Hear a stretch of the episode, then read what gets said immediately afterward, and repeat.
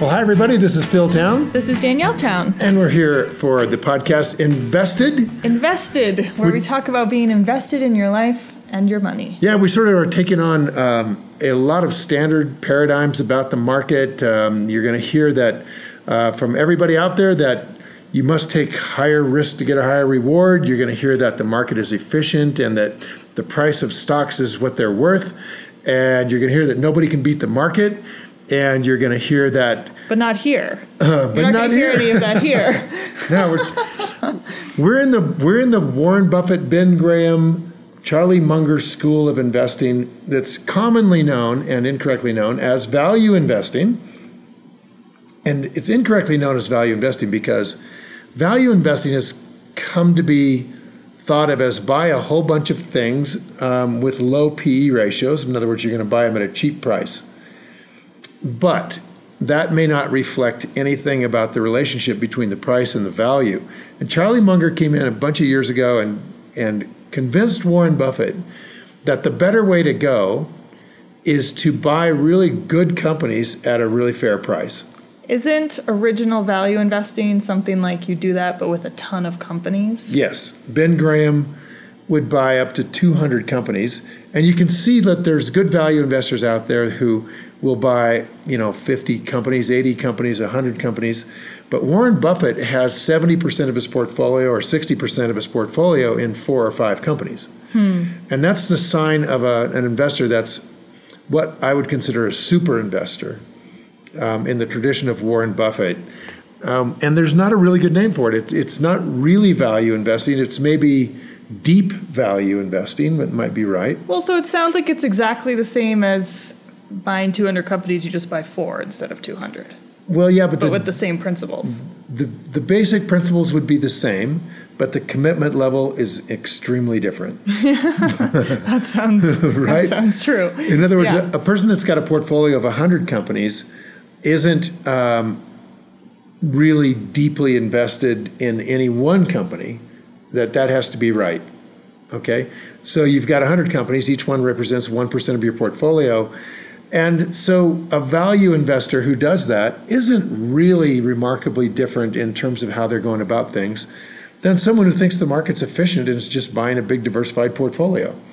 And the results for value investors that buy a large number of companies like that have been, you know, not that great.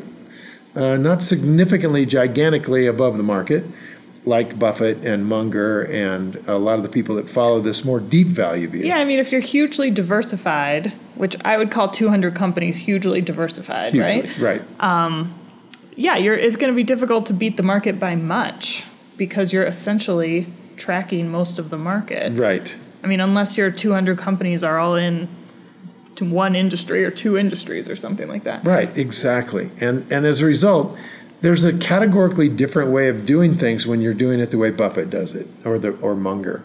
And that's what we're teaching and, and that's what we try to do out there. And um, That's what you're teaching. Yep, that's what I'm teaching, and that's what Danielle is, you know, alternately criticizing and. I'm not trying to criticize. I'm just enough. trying to call it out when it doesn't make any sense, which, Eh, you know, it doesn't make any sense to me a lot of the time. Okay, well, fair enough, and and and, And that's why we keep talking about valuation. Yeah. Because and we intend to get does not make today. any sense to me. Yeah, so we've been like distracted a little bit, I would say, by extremely interesting topics like risk equaling volatility, like robo advisors. So I think it's good that we took a, a little bit of a tangent and went off and talked about those things. I think it was due. Uh-huh.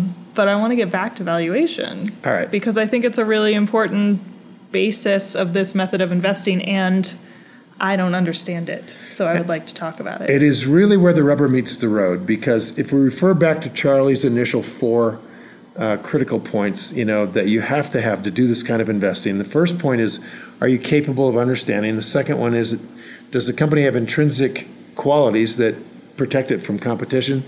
Third, do you like the management team? And fourth, does it have a margin of safety? The fourth thing here is um, extremely important because in order to know if you have a margin of safety, you have to know what the value of the business is. Yeah. Which is really difficult. At least it seems really difficult to me. There are so many different numbers on those financial statements, and you hear different things from different people about which ones are the most important ones. Yeah, and uh, I got to tell you, if it wasn't, you know, I, I'm not going to disagree with you here. I'm not going to, you know, sort of just kind of dance around this. It is difficult, and there are entire courses on this kind of thing in in MBA programs, and a lot of uh, of hard work goes by people who uh, you know in, into this idea of valuation by people whose profession it is to evaluate a stock, and there's thousands of people out there who are making you know very good incomes in their job. Is to figure out the value of stuff. Yeah, they full time figure out the value That's of stuff. That's what they do. In fact, they're full time figuring out the value of stuff in just their industries. Yeah. You know, they're really focused because they want to have an edge and provide that edge of an analysis to um, the people that they support in their mutual funds or in pension funds. So let's not let's not underplay what how how difficult this is. This is very very difficult. And so why would we ever think that just a regular person who's got another full-time job and is raising a family could ever figure out the value of a business better than somebody that's a professional? Well, I don't know if I could figure it out better. What I'd like to know is if I could figure it out. Okay, fair enough. Can you figure it out? And But I mean, if I can figure it out better, I'll take it. Sure. right, right. So, well, let's just start with this. You're not going to figure it out better. let's just get that right. Okay? You're not going to figure it out better. And and we we refer back, you know, to long ago when we started talking about how would we ever buy a business that's actually on sale if if everybody knows what the value of the business is at least as well as we do and probably better. Why would it go on sale? If you know, if they know the value is ten dollars, why would they ever sell something for five? And that, of course, is the very heart and soul of modern portfolio theory. The, the modern portfolio theory says that they wouldn't do that.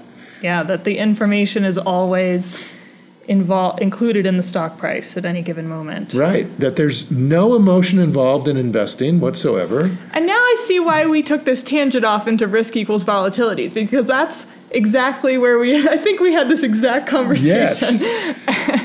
because that's where you go with it. It's like, okay, if that's true and if the information is included in the price of the stock at any given moment, then that means there's information out there that people are using to price the stock and buy or sell it. Well, like nobody prices the stock, it's just based on buying or selling.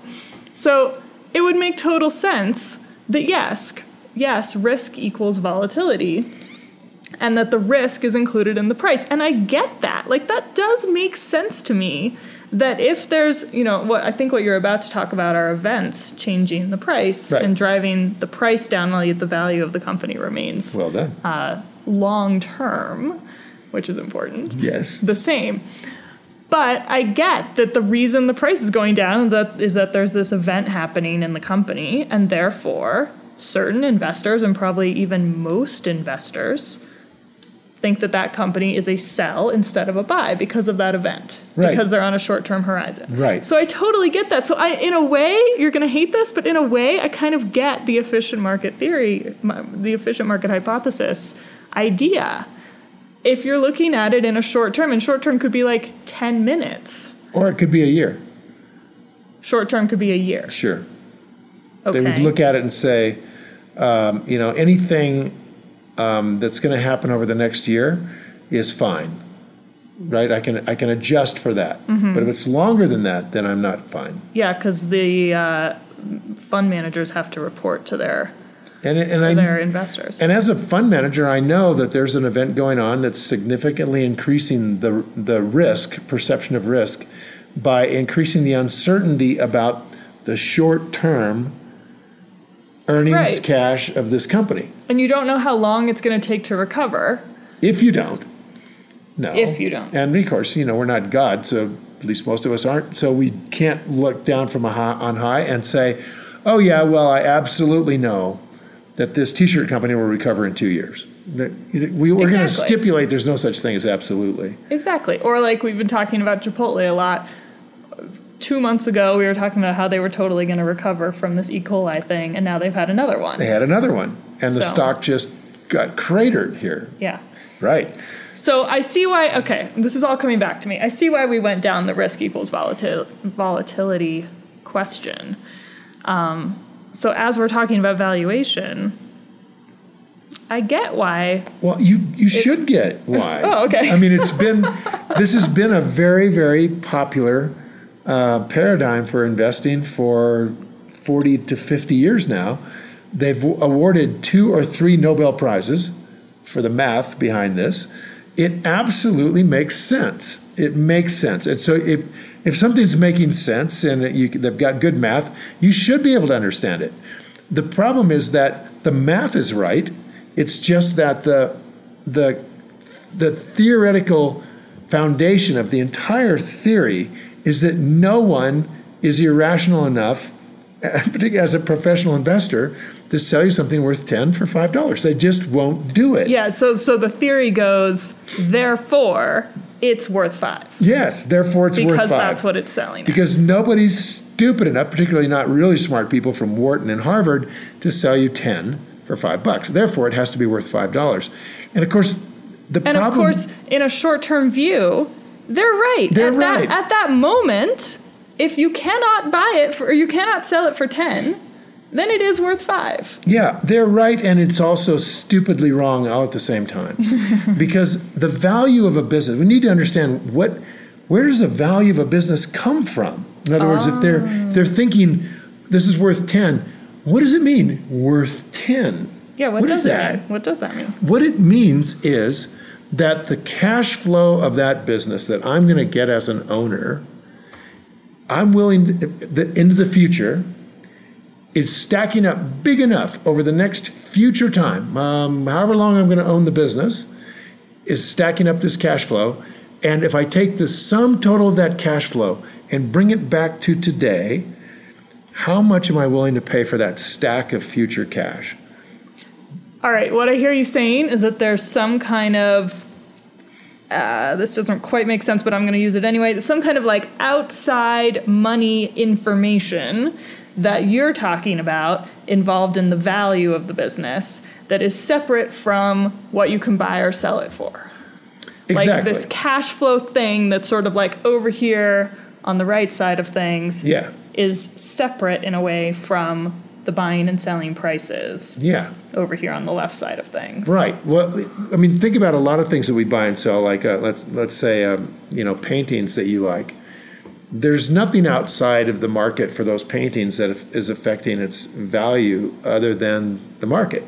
Right. It's just what are people paying for a Picasso? We saw this cool painting yesterday, you and I. Beautiful. It was a Remington, right? It was a Remington that that uh, Teddy Roosevelt commissioned for yeah. a book he was writing about the West. It was, it was beautiful. beautiful. and the woman in the gallery said there's a sticker on it from the 1980s for to sell it for $150,000, and now they want, I think, two, 250 or 300 or something. Yeah.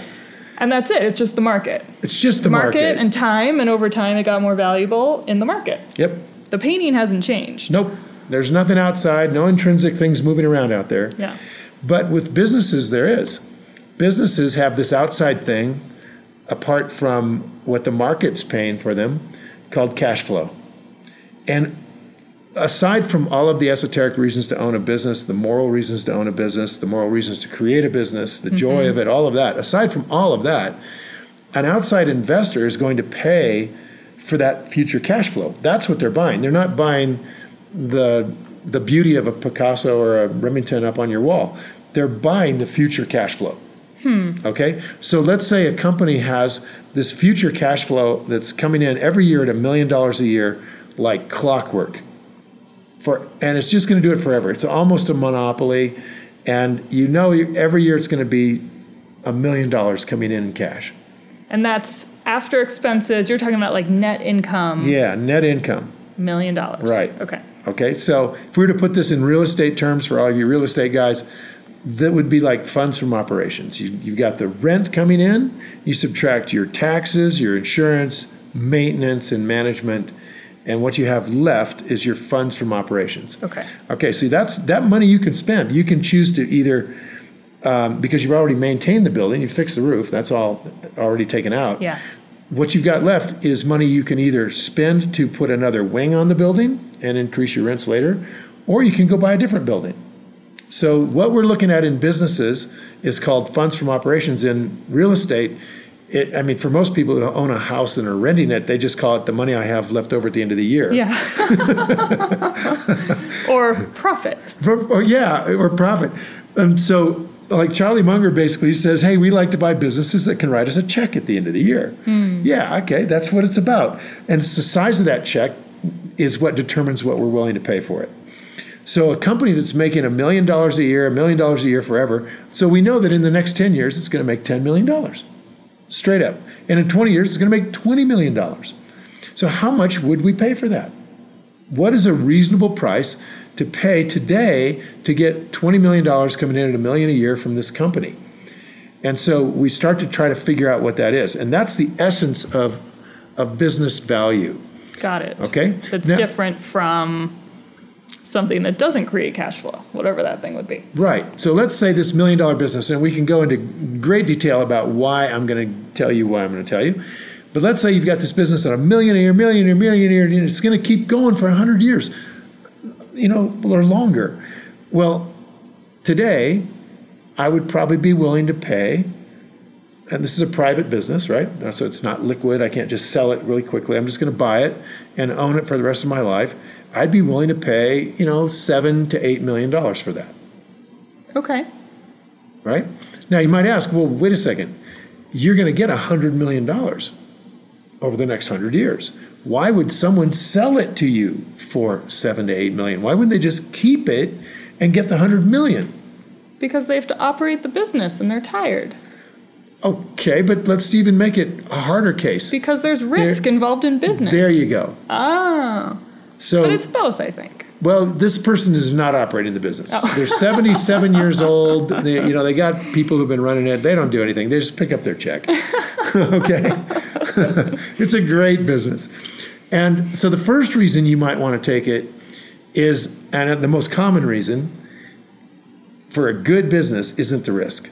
The most common bi- reason to sell it is because I want a chunk of money right now for other purposes. Mm-hmm. All right. So while I'm 77 years old and I could get a million a year forever, I don't have forever.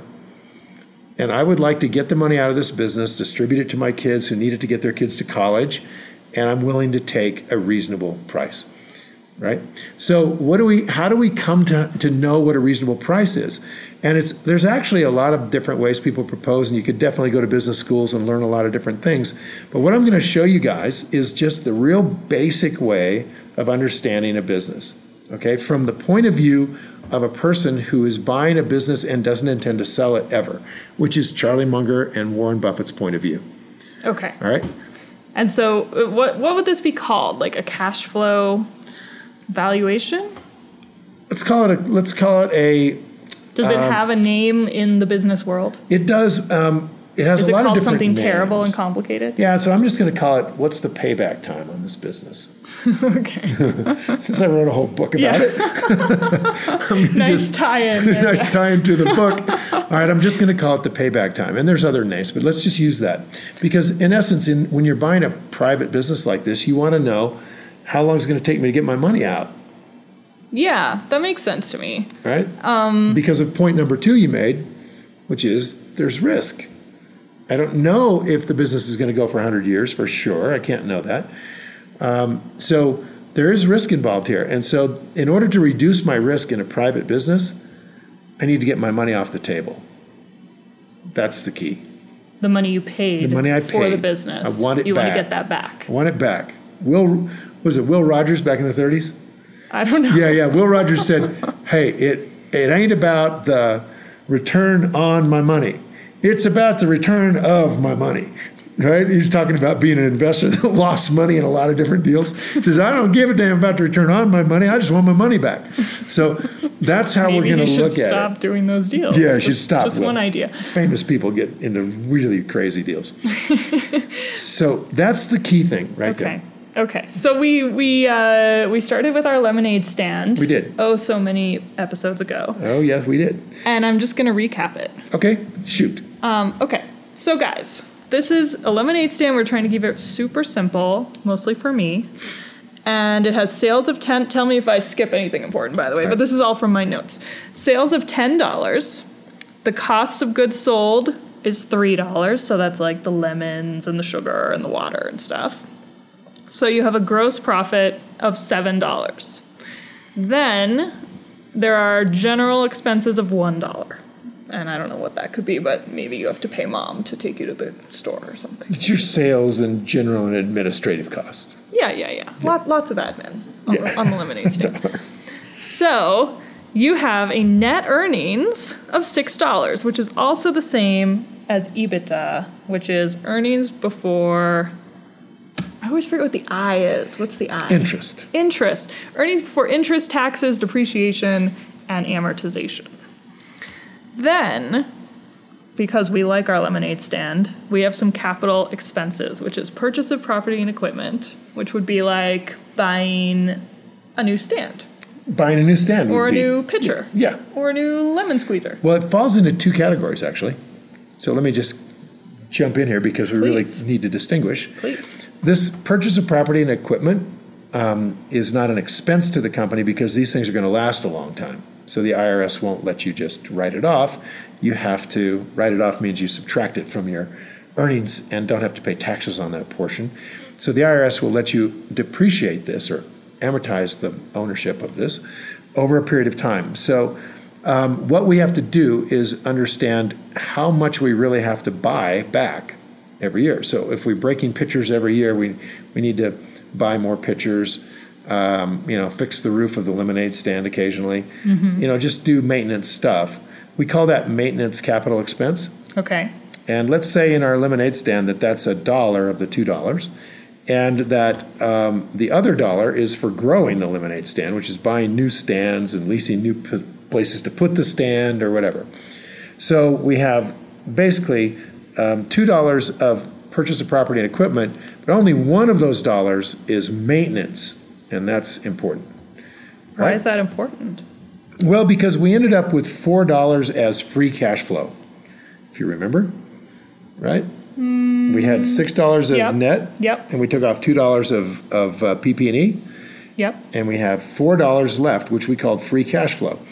Well, what we want to know in terms of value in the business is definitely, you know, what's our free cash flow, but also we want to treat it a little bit like a piece of real estate, and we want to know kind of what the funds from operations are, which don't include adding the wing to the real estate. They don't include Oh, buying I see what you're another getting house, at. Got it. right? So we want So to you know. want to know how much it costs to just operate the business, like buying the new pitchers that you need, exactly. but not actually improving the business. Exactly. So if we think of this in real estate terms, Improving the business would be something like buying another lemonade stand, right? Right, that right. would be sort of like putting a new wing on the house. But like fixing the roof of the lemonade stand, that would just be maintenance. Right. So we're going to separate those two. Okay, okay. And that there, and this is what Buffett does. He separates those two out to come to an understanding of what does this look like? What does this business look like in in terms that are easy to understand for a person that invests in real estate, say. Mm-hmm. So if we were to buy real estate, we would get in a certain amount of rent, and in our example here for the lemonade stand, that rent is let's say ten dollars. Okay, that's what we're getting. If we in. rent it out, No, no, sorry, I'm being confusing, I think. I'm going to compare the revenue stream on a lemonade stand oh, to, to renting. renting a house, A house, that you own. Because if you think about it, the rent is your revenue stream yeah. from your little business. Yeah. Your business is renting the house. Yeah. Okay, so now you get this revenue stream of $10. And now, what do you have to take off for expenses? Well, in the lemonade stand, you got lemons and sugar. Over at the house, you have the um, let's see, you've got taxes to pay to the property tax, you've got insurance that you have to do. Um, There's probably some costs to renting it. Yeah, probably some management costs. Okay, so those would be your expenses, mm-hmm. and those correspond rather nicely to the expenses of running our lemonade stand, which would include um, Costs of goods sold, cost of goods sold and admin. admin, which is a little bit the ma- you know management. Yeah. And then you end up with this net stuff, right? Net. Mm-hmm. Okay, and we came up with what did we come up with on the lemonade stand? Six dollars. Six dollars. Okay, but if we go back to our real estate example, we also know we have to maintain our house. Mm-hmm. So this is called maintenance capital expenditures, and that means I got to go up and fix the roof you know, every 10 years. So I'm going to, I'm to put something into my expenses for that. Mm-hmm. All right. And over here at our lemonade stand, we're calling it, you know, repairing, and replacing pitchers and other equipment that lasts more than a year. We're going to replace that. And that was just $1. So now we've got $6 of net income minus the dollar of maintenance, and we have $5 left. This, if we, if we looked at it in the form of a house, we would say, okay, I've got $10 of rent minus um, the $3 of admin and um, expenditures on, on, on the insurance and taxes. And I've also got another dollar in management, so I'm down to six dollars. And then I've got to maintain the house, which is another dollar, so I'm down to five dollars. So five dollars is our FFO, funds from operations in a real estate deal, and it's our owner. This is the new definition: owner cash flow. It's five dollars in our deal here. So owner cash flow and funds from operations should be about the same kind of number. They're using the same sorts of things that we're writing off. So, in this real simple little lemonade stand, or our real simple little house we're renting, we end up with five dollars. Okay, so just to be clear, Yeah. we are now using a different number than we did in our previous example. Just I just want everyone to be mm. clear as they're listening to the podcasts. This is a change. You're changing it. Now. I am. Okay, because I'm- I'm I'm I'm, changing it on my notes here as you go along. So oh. instead of my where do I have it? My free cash flow I had as four dollars. Oh, but maybe we're not there yet. We went right on by it. And the reason is is because you made a change here in what you were saying about free cash flow, or sorry, about the expenditures to this point. You changed a little bit about that two dollars that we're spending on PP&E. You said it's you know replacing equipment, but it's also building new stands. Oh, I did not say that, but you said that. Okay, well I'm going to say that. Yeah, so that okay, so we're just changing the numbers to make it to separate out those two dollars. Right, we're separating that out so that we're not going to consider as part of the cost of doing business for our, our rent, building another wing on the house. Mm-hmm. Okay? Yeah, that makes sense. All right. Okay. Now, the reason we're going through all this is because what we want to do is try to figure out if we're looking at a house to buy that we're going to rent out, we're going to get these numbers from the current owner. And we want him to separate out what he's what he's spent in the past on building out the new wing Yeah, from yeah. everything he's doing to maintain the building. Okay, so here's what I've got for cash flow from last time, which was the top line is your net earnings, which is six dollars. So your operating cash is six dollars. Purchase of property and equipment is now one dollar instead of two dollars. Nope. Correct. Nope. We changed the definition. Purchase of property and equipment falls into two categories. Category one is growth, and category two is maintenance. So we are going to take out the growth piece, which PP&E was two dollars before. Mm-hmm. right, now we're removing the growth part because we want to get an idea of what this thing's producing just all by itself, not looking how it's going to build out in the future. And so we've taken, uh, in our example, we're saying it costs one dollar to maintain this this current business, and the other dollar is going to expand it. Understood. All right. Completely So- understand. PP&E is both growth and maintenance, so we're going to give it a new name. We're subtracting one dollar, and we're calling that one dollar maintenance capex, maintenance capital expense, which is shortened to maintenance capex. okay. That one dollar. Do you want us to use one dollar or two dollars in this free cash flow calculation? In the free cash flow calculation, we're going to use both two dollars. So two dollars total. Yeah. Okay, got it. All right. Okay, so all we're doing then, is this correct? All we're doing is instead of having one line on my notes that says purchase of property and equipment, now it has two lines and it says maintenance capex and what do you call it? Growth, Growth cape- capex. capex. Right. And those together equal purchase of property and equipment of two dollars. Right. Yes? Now, let me explain why free cash flow and owner cash flow are different. Free cash flow includes the money we're spending on growth. Oh, I see where you're going. Owner cash flow we have is five dollars because it mm-hmm. only had the one dollar of the maintenance. Right. And free cash flow includes both kinds of purchase of property and equipment. So we have $4 on that one. Right. And you're saying they're different for a reason. Right. So what's left after we spend money on uh, growth is what we're going to call free cash flow. Okay. But what we really want to know is owner cash flow in the pocket today because we're trying to figure out the value of the If business. you choose not to grow it. right. Owner cash flow is without growth. See, that way, that's a really good point. If we choose not to grow it, the reason we're calling it owner's cash flow is because we have a choice. Do I want to grow this building and, and put on another wing? Or do I want to buy a different building?